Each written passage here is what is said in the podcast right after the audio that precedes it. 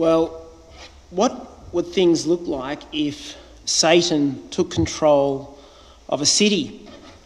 Over half a century ago, American Presbyterian minister Donald Barnhouse asked that question and he speculated that if Satan took over his city, the city of Philadelphia, he said this he said, all the bars would be closed, pornography banished, pristine streets would be filled with tidy pedestrians who smile to each other, there would be no swearing, children would be well behaved, and the churches would be full every Sunday.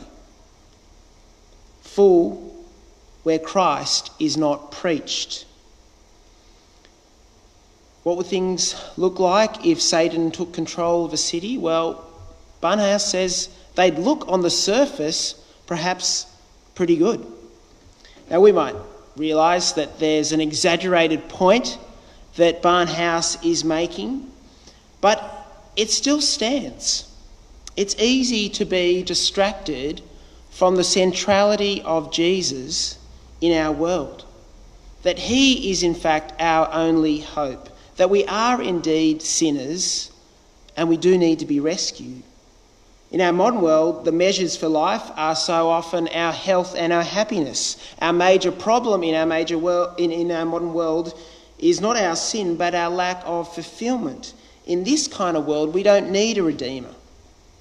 And so we get distracted from looking to Jesus as the founder and perfecter of our faith. We all do. We live in this world and we get distracted. And that was the case for the Colossians as well. They lived in a different world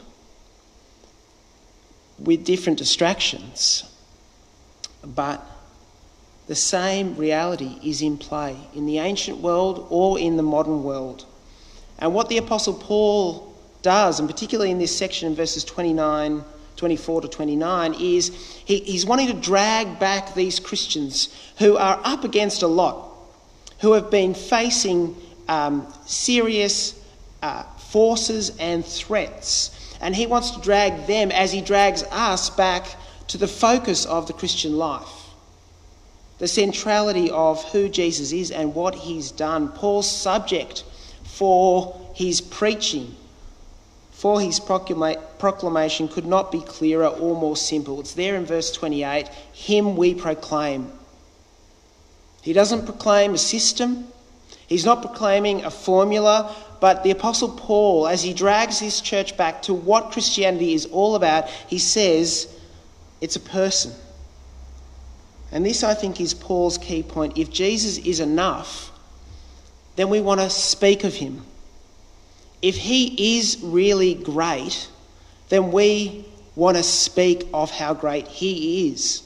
In the section leading up to verses 24 and verse 29, Paul gives this incredible picture of the greatness of the Lord Jesus. We saw some of this in the last couple of weeks that the Lord Jesus is the creator and sustainer of the world in verses 15 and 16. He was indeed the purpose of the world, the reason it was created, and he was the redeemer of the world, the inheritor of everything, the head of the church, and the reconciler of all things. And the Apostle Paul says that he is supreme over all and over everything.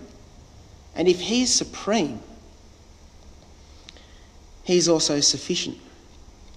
See, the greatness of the Lord Jesus assures us that He is enough. And if Jesus is enough, then we want to speak of Him. We want to proclaim Him. What we're going to see this morning uh, really falls out into four sections. We're going to see the price of proclaiming Him, firstly. We're going to see, secondly, the priority in, in proclaiming Him. Thirdly, the purpose of proclaiming Him. And fourthly, the power found from proclaiming Him. So, firstly, the price of proclaiming Him. The Apostle Paul offers this church, and indeed us this morning, no smooth road as we seek to speak about the Lord Jesus. Have a look there in verse 24. He says, Now I rejoice in what was suffered for you, and I fill up in my flesh what was what is still lacking in regard to Christ's afflictions. Apostle Paul here lets them know that he has put himself on the line for them. That he has, in fact, suffered in the flesh. And these sufferings that the Apostle Paul is speaking of are these physical sufferings that he's endured the attacks, the beatings, the dangers, the riots, the imprisonment.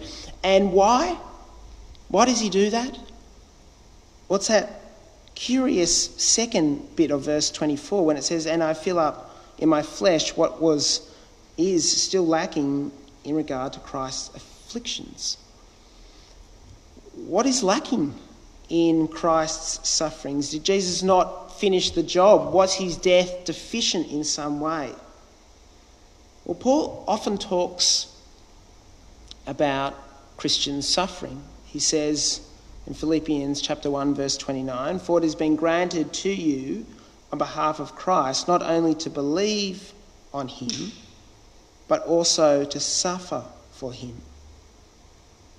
See, suffering is the reality for those who trust in the Lord Jesus. We don't just believe in him, Paul says. The hand in hand with that is also suffering for him. But there is a difference between the way Jesus suffered when he died for us on the cross and the way we suffer. When the Lord Jesus suffered, he suffered for payment. Our suffering is for propagation.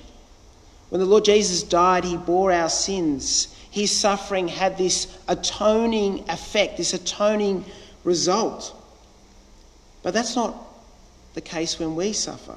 We suffer not for the payment of sin, but for the spread of the gospel. And in the spread of the gospel, and we see this throughout Christian history that there is no advance in the gospel without suffering. This is like a, a, golden rule of the spread of the gospel. And you can see this played out. You can see it played out in the New Testament, in the early century, in the centuries that have followed. There is no advance without cost. And I guess it's not comfortable. It's not comfortable because we don't like that. We want, in many ways, the gospel to go out. Uh, we quite like that idea. In fact, we're very passionate about that idea, many of us. But not many of us are passionate about suffering for the gospel. But there is no life apart from death. And we see this in Paul's life. And the suffering that we may endure as Christians is, is actually part of God's plan. In our suffering, there is a solidarity with the Lord who himself suffered and died for us. And part of that suffering is within the body, the church. The church will suffer as part of this plan. We see this at the very end of the Bible in Revelation chapter 6, verse 10. It says, They called out in a loud voice, How long, sovereign Lord, holy and true, until you judge the inhabitants of the earth and avenge our blood? Then each of them was given a white robe, and they were told to wait a little longer until the number of their fellow servants and brothers who were to be killed as they had had been completed. See, in that section from Revelation chapter 6, there's this sense that until the number should be complete, that there's this certain kind of quota of sufferings that the people of God will have to endure. This is not unexpected, this is indeed part of the plan. And so we ought not to be surprised when we suffer for the sake of the gospel. But the incredible part here is in verse 24 that as much as the suffering of the Christian is part of the plan, the Apostle Paul really models to us what it's like or how to indeed endure it. He says there in verse 24 that he rejoices. Now, the Apostle Paul is either crazy or there's something for us to learn. How, how does he rejoice? in the suffering that he endures? Well, I think it's because, quite simply, he loves the Lord Jesus. And we know that we are willing to suffer for those that we love. Uh, some of you know this because you follow South Sydney. But we are, as Christian people, willing to suffer. And in fact, we can rejoice in our suffering because we love the Lord Jesus. And verse 24 it's not just us that suffer, it's a suffering for the sake of his body, which is the church. It's not just for Christ that we suffer, it's for the sake of his body. It's for the sake of the church, because the Lord Jesus loves the church.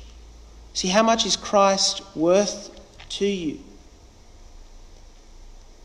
And how much is the church worth to you? Because the church is the beneficiary of the sacrifice of the saints.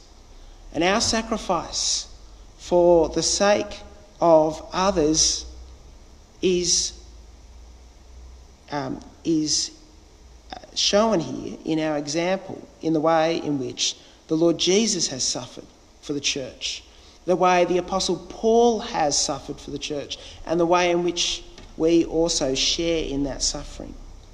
And we rejoice in it. And it's not hard, it's not easy sometimes.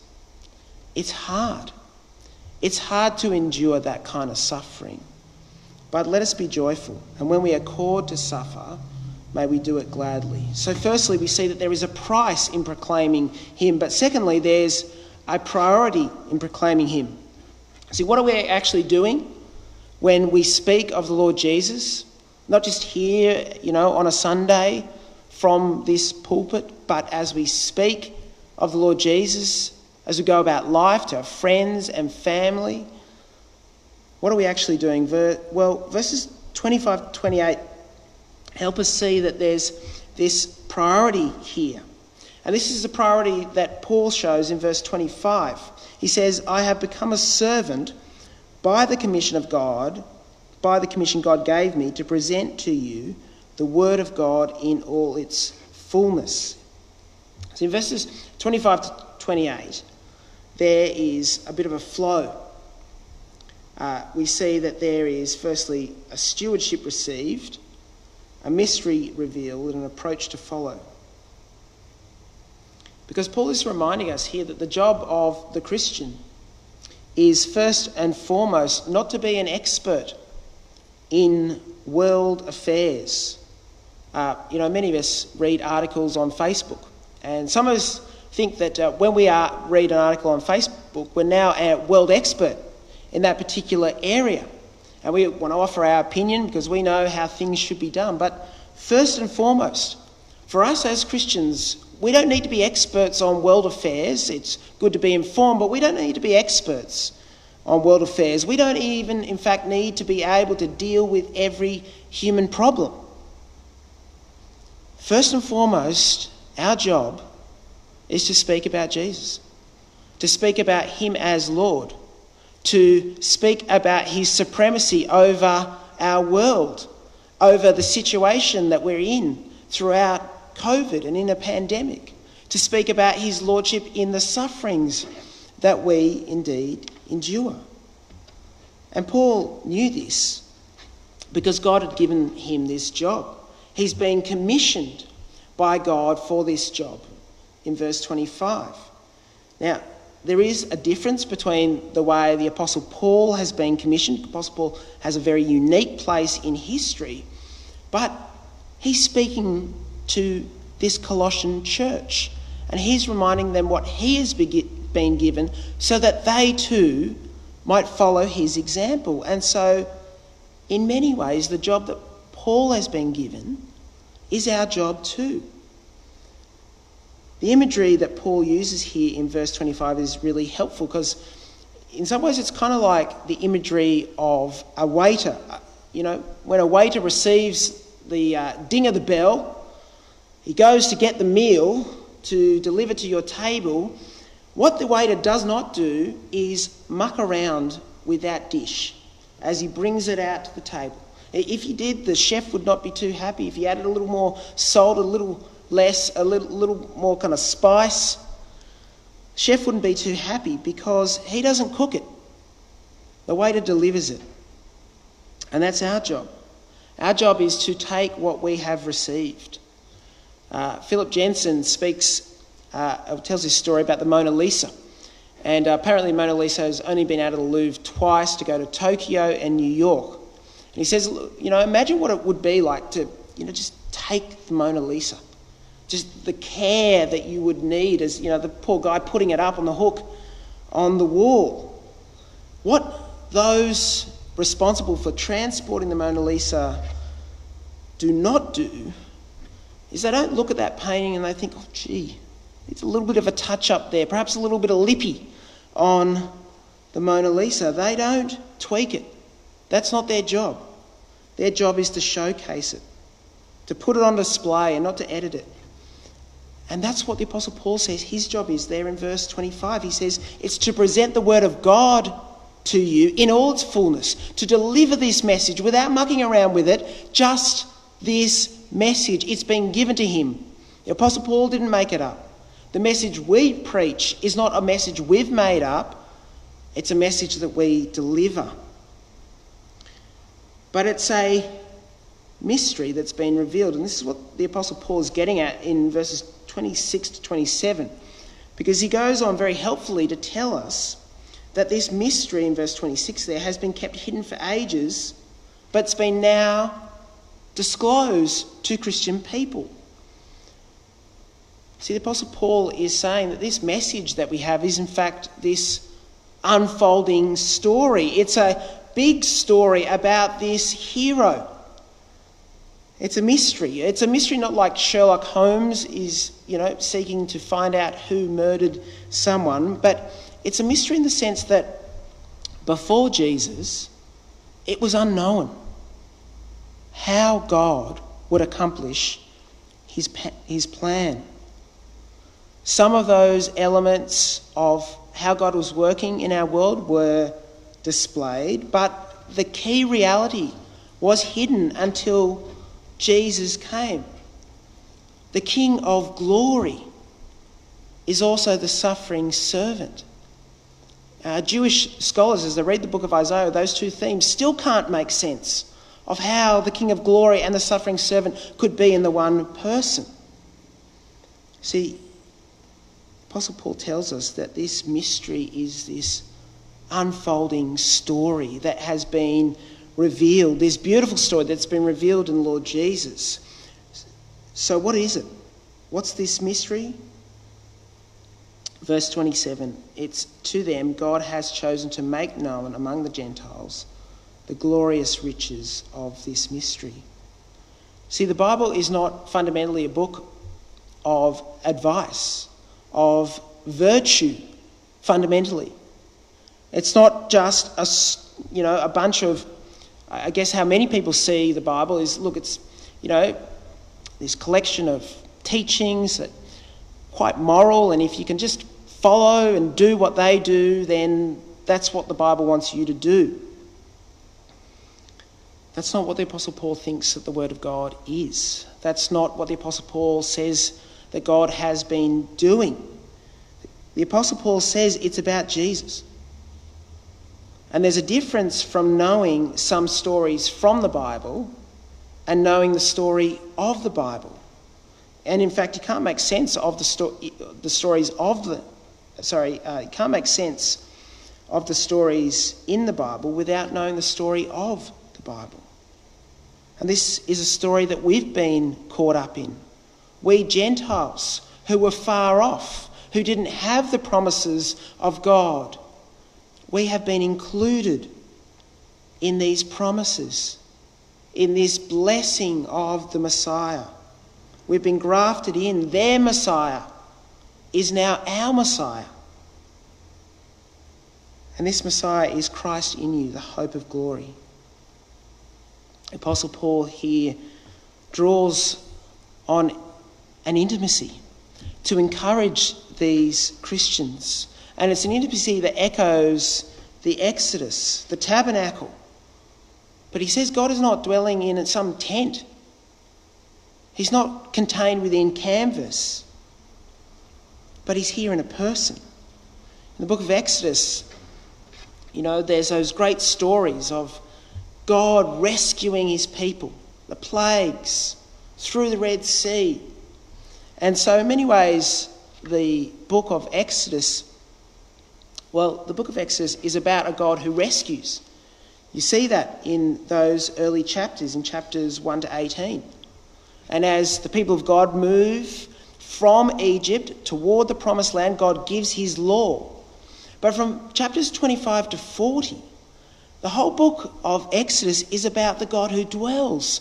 The God who rescues is also the God who dwells. And the book of Exodus finishes with these last couple of sentences Moses could not enter the tent of meeting because the cloud had settled upon it, and the glory of the Lord filled the tabernacle. The book ends with this big cloud and this big tent, and God is with his people. So much so that even Moses can't get close to this tent. That's how close God is. It's almost like he's too close as the book of Exodus ends. You know that pool that uh, you might have to cast your minds back, that pool when you've met someone and you just want to be with them? You just want to think about how every moment and minute of your life can be spent with them. It's a desire of intimacy. It's a desire for closeness. And this is what God desires for us and with us. Christ is in you. God has come to dwell by his Spirit in you. This is the hope of glory, the Apostle says. The indwelling of Christ guarantees the glory to come because he is in you. You can have hope. And so the Apostle Paul gives us an approach to follow. He says there in verse 28 that we proclaim him, admonishing and teaching everyone with all wisdom. We proclaim him. We, we announce the Lord Jesus. Literally, we announce him like an angel, that word proclaim. It's to announce far and wide that a victory has been won. It's not an instruction to be a better person primarily, it's an announcement that a victory has been won. And we proclaim him. And we do that in a way that admonishes or warns like a parent. And we teach because there's great things to know about Jesus. Because you must know about Jesus in order to believe in him. And we don't just do an info dump on people, we do it with all wisdom. We apply the Lord Jesus like a sage or like a counselor. We see that as the Apostle Paul continues this book. He applies the wisdom of God to life, to marriage, to work, to our relationships in forgiveness. And who needs this? Who needs his wisdom? Verse 28, the Apostle Paul says, everyone.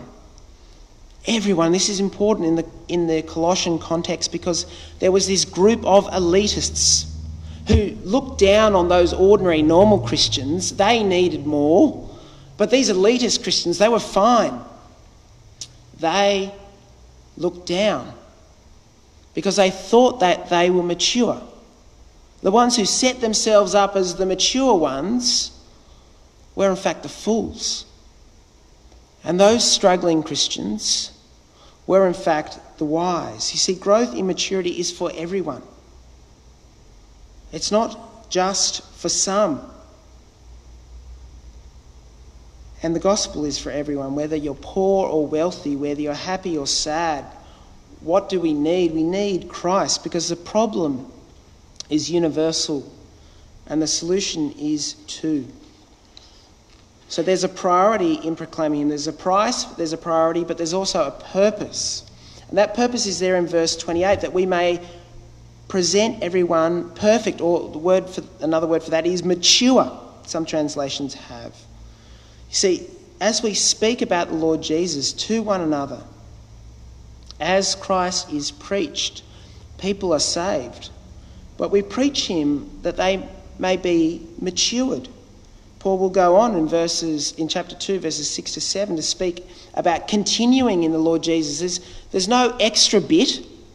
There's no secret for the special. It's about continuing in the Lord Jesus that you first received. Him you first received. You see, we grow as Christians when we grow in how we see the Lord Jesus. The fact that He is with us, the fact that He is for us. We can never tire of hearing about the Lord Jesus. And this is how we change. We actually change from the inside out.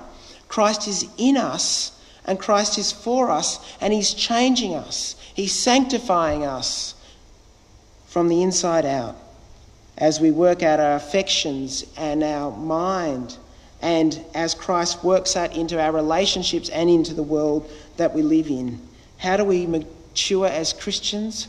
We mature by focusing on the Lord Jesus. And We'll see more of that next week.